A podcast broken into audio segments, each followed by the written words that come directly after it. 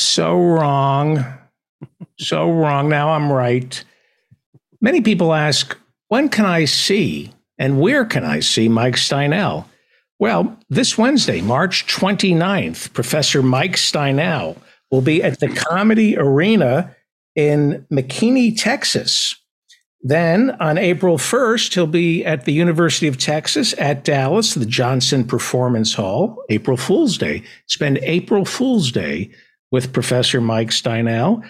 And then on April 19th, he will be streaming live from the wine bar in Denton, Texas. We'll ask how you can watch that. I would assume you go to mikesteinel.com for all your Mike Steinel information. And while you're over there, pick up Saving Charlie Parker, a novel, Professor Mike Steinel's latest book. Hello, Professor. Hello, David. It's I've great to see you. It's great to see you. We're we're kind of coming back. The old gang is coming back. You know, I wrote a little song today called Feldman's Back. Is it about my back? No, uh, it's about it's the about daggers sh- in it. The daggers. It's about, it's about your show. You want to hear it? Of course. I can do it live. It's got a little harp introduction here. Okay. Okay. Thank you.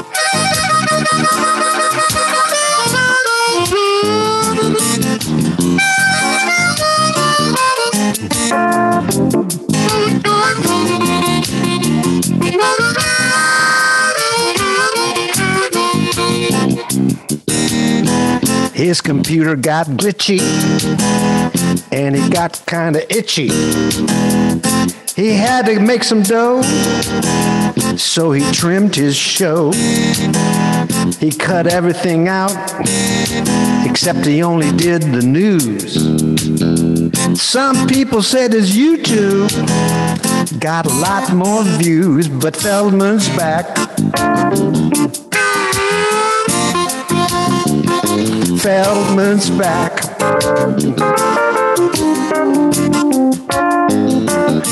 Feldman's back. Feldman's back. He's got Harvey J.K. and the Hirschenfelds too.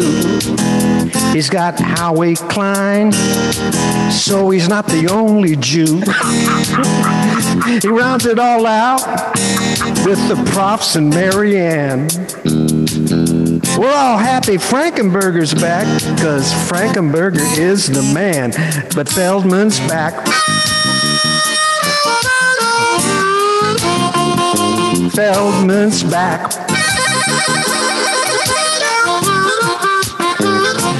Feldman's back.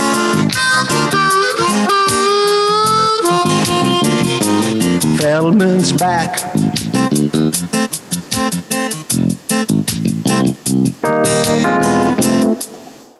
That's it. wow, we're Wow, the crowd. I had two, and I had to, just, you know, I had to get Jew in there. I'm sorry about that. I, Was that insensitive? No, no, no. Uh, oh man.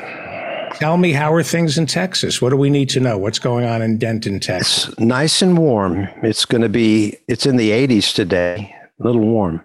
Right. Um, you know, it's we're we're getting spring is budding out all over.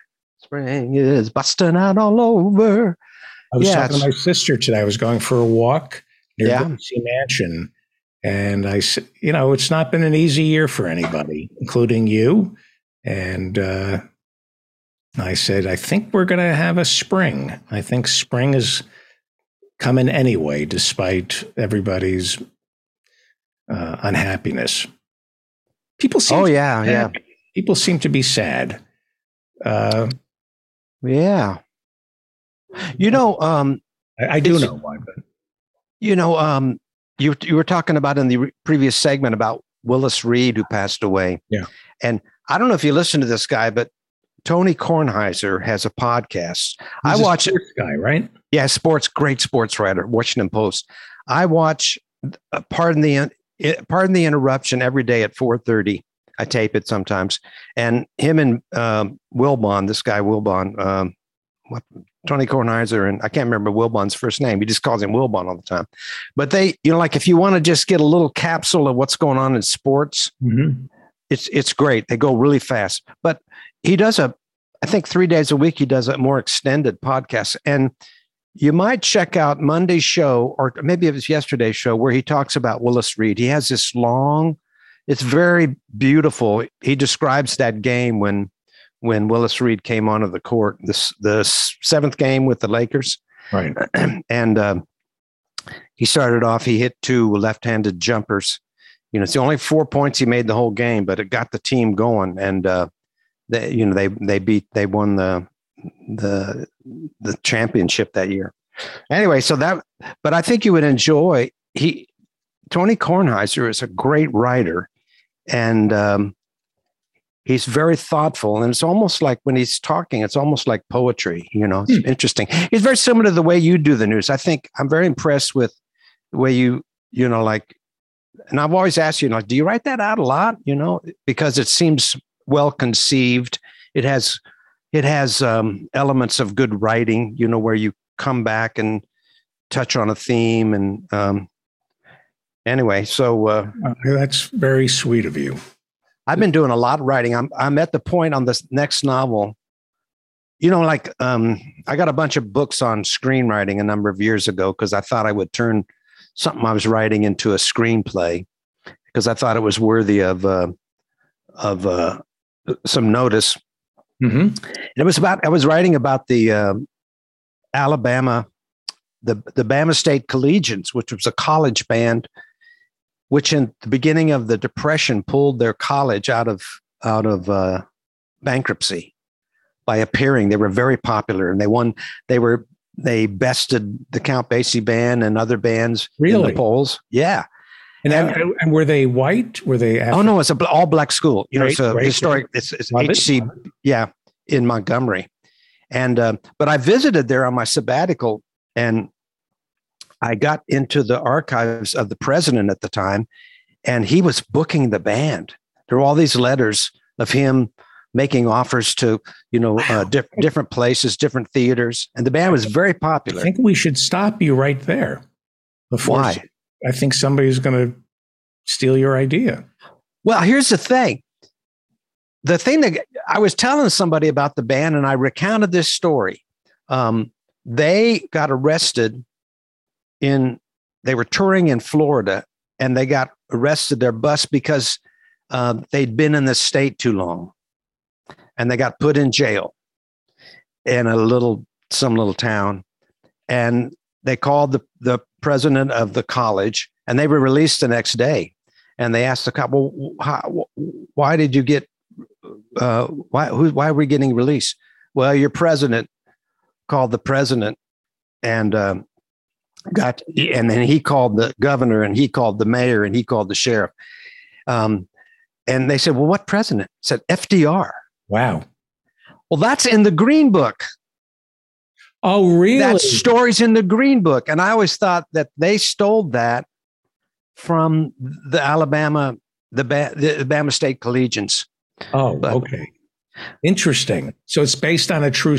That is. A, Yeah, it happened to the it happened to Erskine Hawkins and the Bama. St- Now Erskine Hawkins became a great uh, band leader, but he took the band during summer. He took the band on a tour to New York and never brought them back.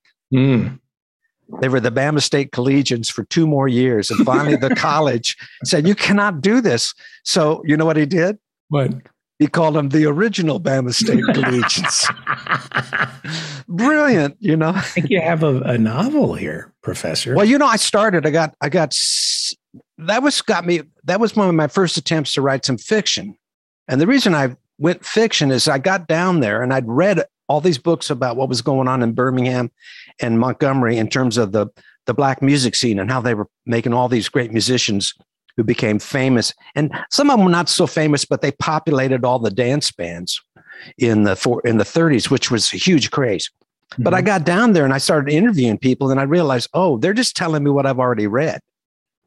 Everybody who had, what do you call it, like firsthand knowledge, they were Mhm. all dead. They were all dead. right. So I said, I just got to make it up, you know. And so I started writing it. But I, What a great! I mean, you it it not only coming up with the story, but identifying the story is so important. And the idea of a band saving a college. I mean, that's yeah, the the the, the, pre- the president was really smart. He once they had one popular band, then he had a second and a third, and he would have two or three Bama State collegians playing every night. And what were the conflicts and the problems that arose? I would assume once you get humans together, there's always somebody's ego. Well, I, I I was making stuff up. You know, it was more. It was really going to be more about the. Um, it was really going to be more about the president of that college. He he had gone to um, University of Illinois. No, no, um, Chicago. What's the big school? The big the big university. Is it Chicago? Northwestern No, Chicago University, University, right? University of Chicago. Yeah, very famous school. A lot of prestigious uh, things in that school. Um, his father had been the first black person to go to that school, and he also got in there. And but they could not live in that area. They had to live, you know, like in Bronzeville because everything was redlined. Right. You know, there was this. But anyway, it was going to be more about him. But what caught me short, and when I stopped, really, was I was dealing with every character was African American, and I was writing dialogue, and I decided I could. I just didn't feel right about. They, you could be told that's not your story to tell. Yeah, and I think somebody should tell it, but it's probably better if an African American tells it. So you know, I I uh, I realized I couldn't do it, but um, and Hey, I, all, band- let me ask you about bands. yeah, I once uh, accompanied somebody to do a big fundraiser, and BB King's bus, BB King was playing, and his bus emptied out. And I got to talk to his band. And then I later talked to a friend of mine who was in a rock group, and I described the bus and the band. And he said, Yeah, that's why drugs were invented. So live- people could get along. he says, You live on that bus, and if you want to sleep and be left alone, I mean, you're on top of one another for like 100, Yeah. 200 days out of the year. And it's it's almost being in a band, and, and it's from the the Beatles to the Stones to the Tommy Dor whatever. It's a prison sentence. Is that true? Do some people do? Well, I I would have been I would have signed up for it easily. I had friends on the on the Woody Herman band, and it was rough. But you had everybody had their two seats, so you could kind of sleep, you know, and then the the the thing above it, and what was it? And that was your spot. And you could, and they said they'd made like little apartments, you know, they'd have a little table and stuff, little cooler, you know, and and you Yeah. like, and you've done that kind of traveling? with college bands yeah i've done that yeah no i, I did with some rock bands we traveled the you know summer of 71 Greatest year in rock history. Maybe so. I think i played with that band that got you know uh, inducted into the north dakota south dakota uh, hall of fame recently. I got the plaque over there spider and the crabs. We played 90 nights and we had a bus but we would we would um, it had bunks in the back and the very ba- the very back quarter was separated off and that's where the equipment went then we had bunks we had two bunks that went across the whole thing of the back and you so you lay up there Did it? We were- did, did it ever feel like a prison? Well, you were much younger. no no no, like no. a It was, and we would we would we would get a hotel every two nights sometimes we would show up to the gig we'd set up and then we'd go find a swimming How pool How did you fit the bus into the hotel rooms? I don't understand. So we would we would we would shower at uh, at a swimming pool or if there was a lake we'd go to the lake you know and and or some of the places had showers uh, but it was always kind of we're always you, you always like the, the, the do i shower or do i eat that was the thing on the road you have to choose So you get pretty funky, you know. And, And then you're wearing the same clothes and it's summer. We we had outfits and we, you know, wore the same stuff. well, how do you fall in love? Oh, it's fine. It's no problem. it was this. It was the swinging '60s, David. A lot of a lot of people came out to hear the band. The first night I played with that band, it was in uh, Storm Lake, Iowa. That's Storm Lake- famous. No, it was Lake Okoboji, Iowa. We also played Storm Lake. Storm Lake's where uh, the, the you know where the plane went down. Buddy Holly, that's where he he had played Storm Lake, and then he flew out there. Right. But we played this big, beautiful ballroom at Lake Okoboji's amusement park, and we're setting up. I'm going, geez, how are we going to fill this? Two thousand kids showed up. It was packed, like like the first day of you know school was just out. We were just on the tour, and uh, it was it was a lot of fun. I did another band like that, but we we always the other band we always uh, we traveled in a van and a car. The leader had a big Cadillac, and we had a big van, and uh, then we we we did by then that was seventy five. We did we stayed in for a week. We did discos. That was during the disco thing. We would do the discos. You know, when I we, that band in in seventy one, the Spider and the Crabs, we were once you know, uh, we would take turns driving the bus and we'd drive through the night. We play the gig and then we'd drive to the next thing and then maybe sleep, you know, find a place to sleep and then set up and play. But it was like the we played the 3rd of July somewhere in Nebraska and we drove all night and we pull into this town and it's really hot. So I'm laying on the top bunk and I got the windows down of the bus and I'm in my underwear, you know.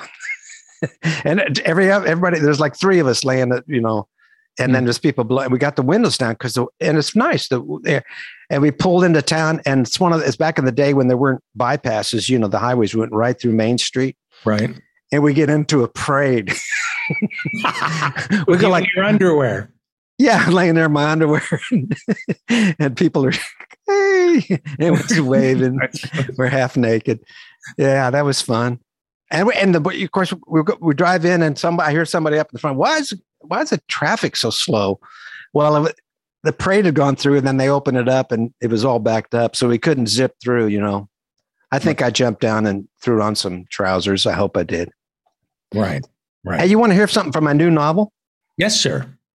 talking about bands, this new novel, Murder at Birdland, is going to be about time travel, where a, a, a gentleman about my age, a little younger, is able to go back and maybe help his father, who he just found out that is his biological father, who played in bands. But the, he goes to 52nd Street, where all the clubs are, and he has the opportunity to go hear Count Basie and Art Tatum.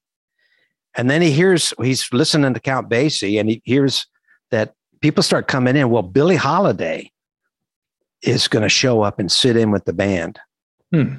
So she shows up and the place packed and it's a lot of anticipation. So I describe that scene. Would you like to hear it? Yes, sir.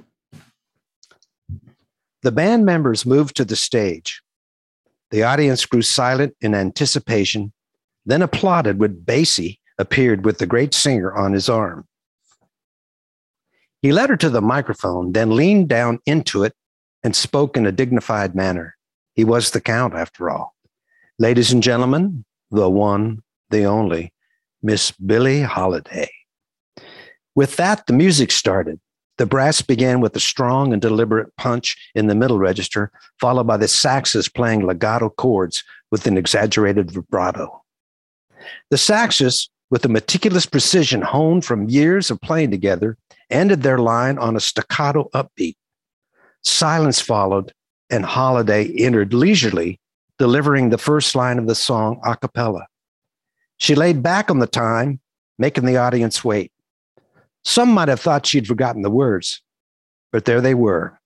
The way you wear your hat. Martin knew the song. It was Can't Take That Away From Me, a Gershwin hit from the show Shall We Dance? It had been introduced in 1937 by Fred Astaire, who performed it in his own imitable debonair style as he danced around the room. Since then, just about every singer who was anything has recorded it Bing Crosby, Ella Fitzgerald, Louis Armstrong, Mel Torme, Frank Sinatra, Tony Bennett, Rod Stewart, and even Van Morrison. At the bridge of the tune, the middle part, the lyric claims, We may never, never meet again on the bumpy road to love.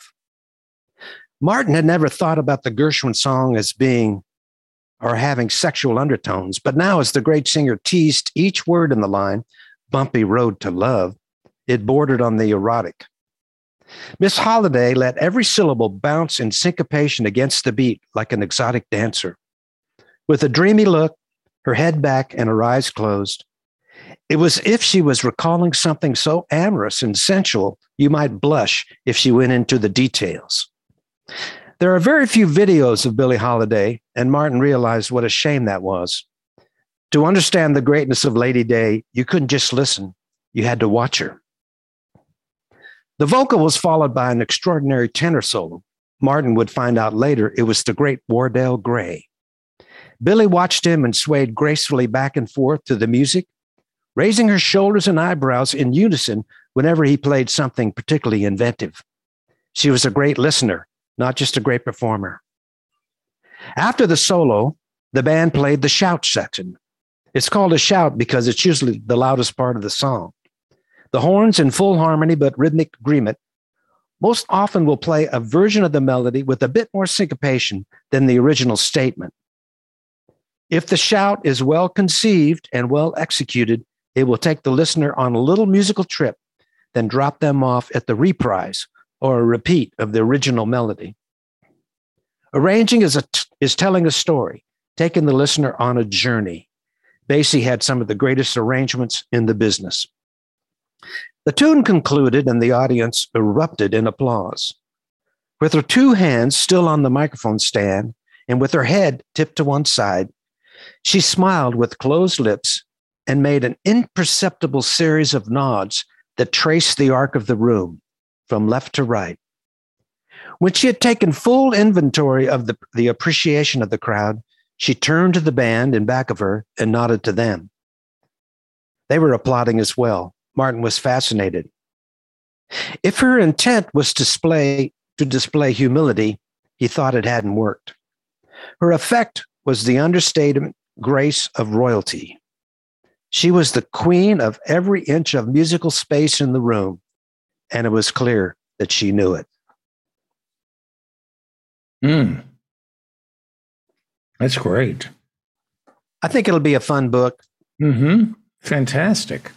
What's it? What's uh, the discipline writing a novel versus writing music? What what is?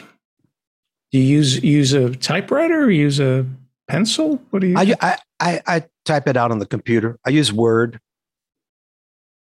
just because it's you know it catches all the mistakes, the misspellings, mm-hmm. and everything. And how do you write your music? Um, I do a lot of improvising and then I'll jot things down in longhand and then I'll start to put it together. And uh, I usually do the computer last. So the music is more um, muscle memory.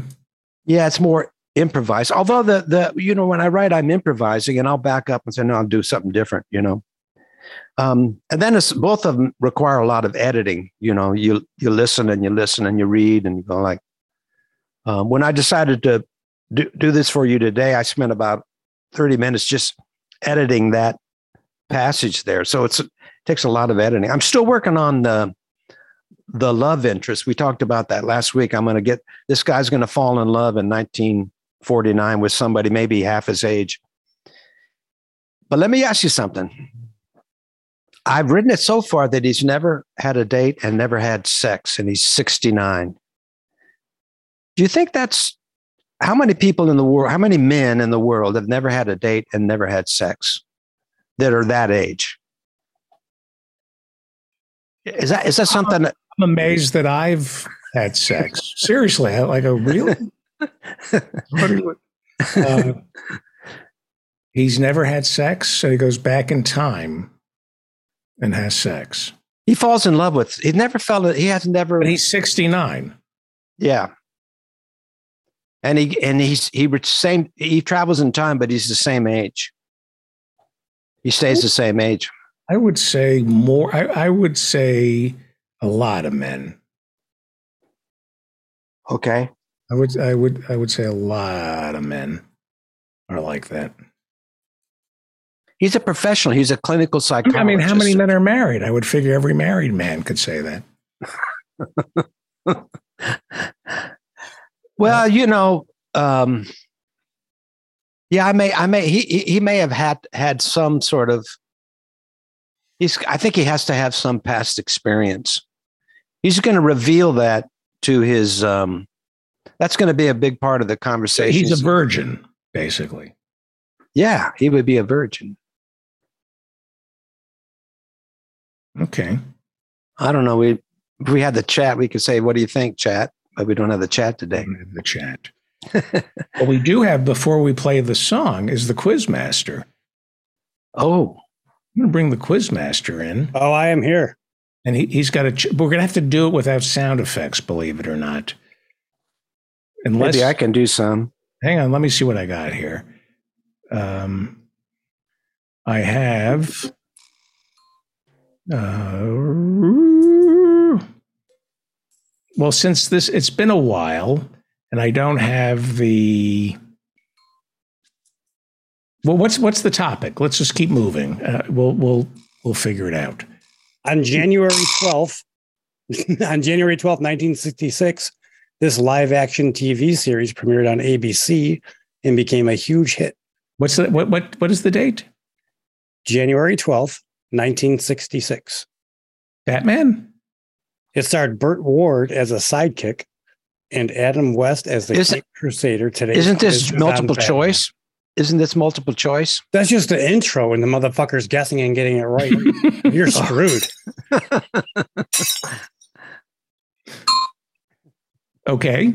So we have six. We have six questions today, and the guest Okay, will good. go first. Professor Mike. Yes. All right. So if you get it right, ah! Ooh, get it, if you get it wrong. and That's a good one. oh boy. Or this. I like that. That's If better. you get, if you get it wrong, I'm going to Yeah. play. And you get it right. All right. Ooh. Here we Question one.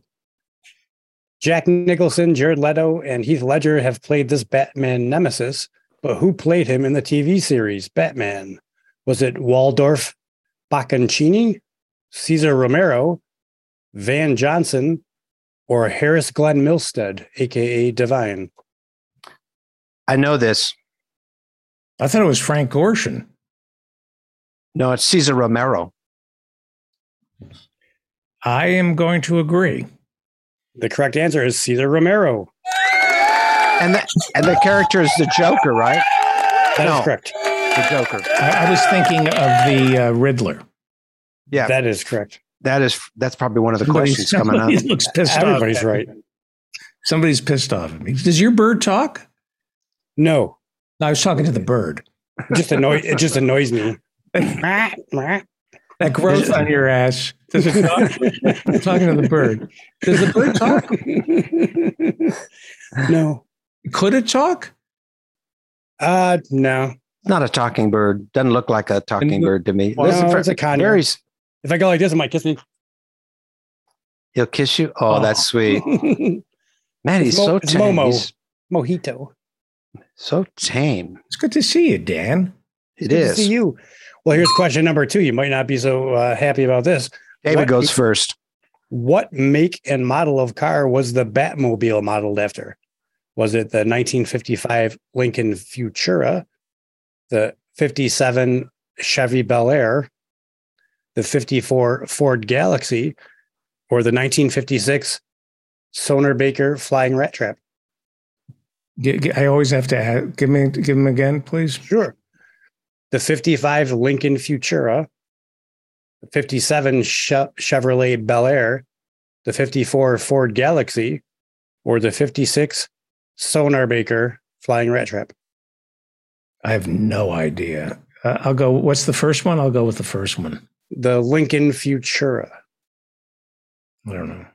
Professor I think it's the Bel Air. the correct answer is the 1955 Lincoln Futura. Oh,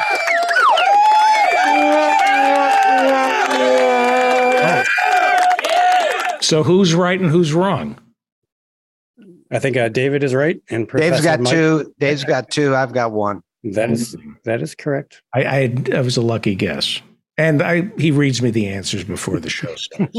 but at my age, the fact that I can remember it is. Uh, I wrote these in January. I don't even fucking remember them. has it been that long? Jesus. yeah. Oh my God. Okay. Who's up? Que- Question number three, Professor Mike. Who portrayed the villain Egghead? Was it? Oh my Burgess? God. That's what I used to call. That's Mike Steinel. I, before we ever met, I used to call him Egghead. Yeah. years. Yeah, Professor. he did. Okay, what are the choices? Burgess Meredith, Vincent Price, Victor Buono, or Shelley Yellow Yolk? Shelley Yellow. I think Burgess Meredith was the penguin, I think. Right. And what was it? What what was the next name? Uh, Burgess Meredith, Vincent Price, Victor Buono, and Shelley Yellow Yolk. Victor Buono. I remember Victor Buono, but I'm going to disagree and say Vincent Price. The correct answer is Vincent Price.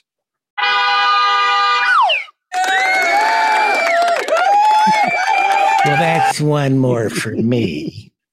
Three to one. Three to one. Okay. Vincent Price. Number four, David, you are first this time. What was Mr. Freeze's favorite dessert? Was it baked Alaska, caramelized banana pudding, fig cake, or hot pumpkin pie with warm cream? Why do I think that it was dirty? What you just said. But what's number one? Uh, number one was baked Alaska. I'm going to go with baked Alaska. Professor Well, Mike, I'm going to do the same so I don't get any farther behind. He's got all the questions so far. the correct answer is baked Alaska.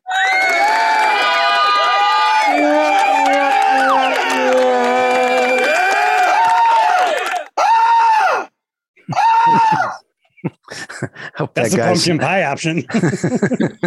Oh, so it's uh, oh, four to two. Four to two. That's right.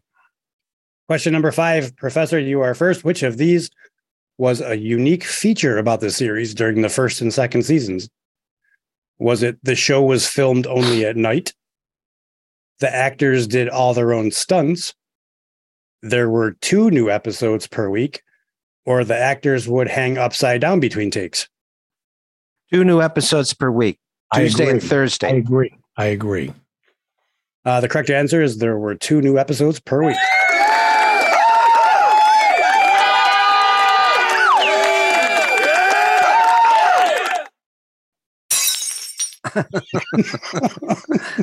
now it's a wedding all of a sudden. Five to three. I, I can't win. I can't. I can't catch up. Uh, no, we have to wager now. Oh, we wager. Is this the last question? This is the last question, number six. Okay. All so right. you, you can wager all your points, Mm-hmm. and that would give you six if you. I'll do it. Got to do it. Push it all in. and then I'm all in. wager uh, two. Hey, you can't do it. I'll wager two, which would bring me up to seven. But if I lose, oh yeah, then I'd be down to three. Okay, we wager. Okay, here we go. here we go. Uh, David is first. Question number six. Which of the Riddler's female assistants did Batman once dance the Batusi with? Was it Molly, Moth, Betsy Boldfaced, or Christian Marquisha? Hard one. Give it. Give them to me again, please. Was it Molly, Moth, Betsy Boldface, or Christian Marquisha? I'll go with Betsy Boldface. I have no idea. I'm going to go with Molly. The correct answer is Molly.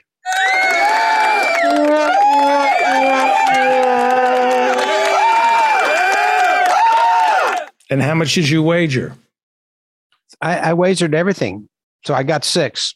You have six, and I wagered nothing. Oh, either way, You wagered, you wagered I two. lost. I lost. You lost. You're a That's- loser. Yeah. I lost. All right. This isn't fun. It's no fun losing. Right up until I lost. Uh, You know, that was an amazing. Um, it was so. I love that show, and it was so tongue in cheek. It was so over the top, silly, you know, and it was a huge hit. yeah. And and of course, you couldn't tape anything back then. And we Tuesday nights there was always every other week there was a basketball game. I had to go play in the pep band. My dad was the band director, and I would almost miss the the game because you know the show was on Mm-hmm. and we lived right across the street from the school and the gymnasium so i could go you know i was i remember one time i came in there late i'm going it was batman Right. right. anyway All right.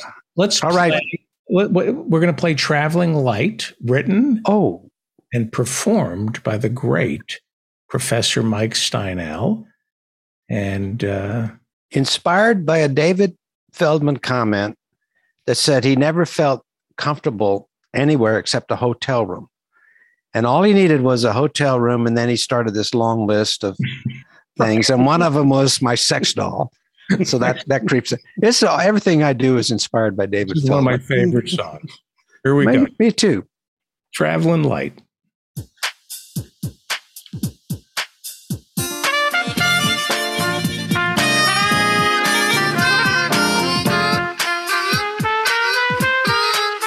I'm traveling light, got everything I need.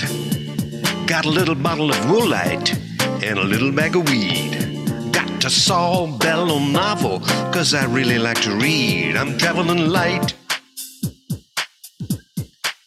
I'm a creature of the road, got no regrets. Gave up my postal code and cigarettes. I'm doing much better with a touch of Tourette's. I'm traveling light. Just need a clean room in a Motel 6. Not too close to downtown, but not out in the sticks. I need my Penn and Teller, magic kit, so I can do my tricks. Got my favorite pillow, which I call Mr. Fluffy. Four kinds of allergy pills in case I get stuffy. A pound of Epsom salts, cause my ankles get puffy. I'm traveling light. I got two pairs of socks and shorts in my little valise. A couple of passports and my sex doll Denise. I'm staying real quiet so they don't call the police. I'm traveling light. I need my sedatives and my antipsychotics. A high speed parallax motor, cause I'm into robotics. And my little red Speedo, I like to do aquatics. I'm traveling light. Got my CPAP machine and my George Foreman grill. A copy of Lolita and my little blue pills. A Navajo blanket in case I get a chill. I'm traveling light.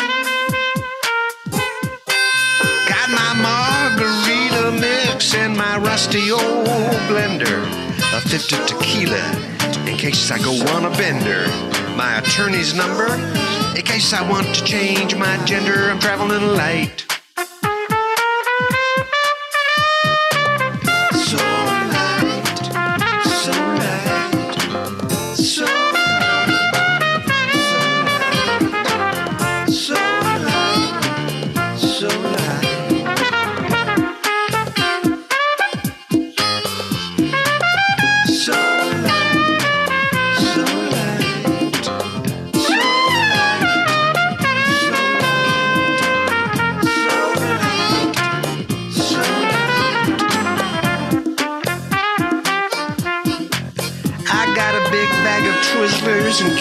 Some visitors. Febreze if my room is stinky, a Polaroid in case I get kinky. My Jesus bobblehead and my Star Wars bedspread. I'm traveling light. I got my rabbi costume and my portable dark room. My hair plug lotion and my expensive wrinkle cream. My Emmy statue for my self esteem. I'm traveling light. I got my podcast mixer and a fancy microphone, my exercise bike so I have a place to hang my pants, my very valuable Hummel collection, a menorah made of fish heads, a Christmas tree. I like to keep my options open, don't you know? A shoe shine kit, a skill saw, a crossword book, a large supply of mechanical pencils, a year's worth of New York magazines I've been trying to get around to read, some scripts that I've been tweaking for those people in LA, and my enemies list. Don't forget about my enemies list.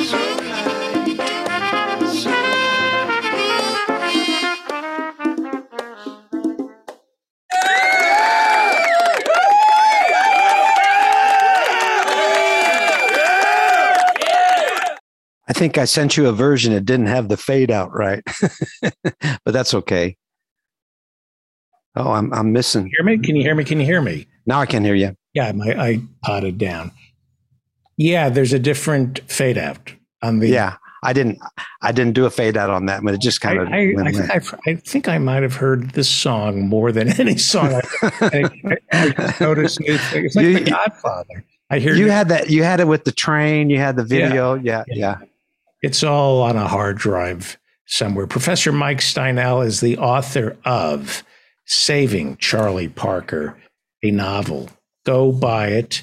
And it also features, uh, well, if you buy the the multimedia version of Saving Charlie Parker, it has the song Turtle on it. Why don't you tell us the musicians who play on your multimedia version of Saving? It- It's me, Rosana Eckert. Uh, also, Steve- I hear her on Traveling Light, right? no, that's me doing the backup. Oh, you sound like her. well, I, I can sound like a girl.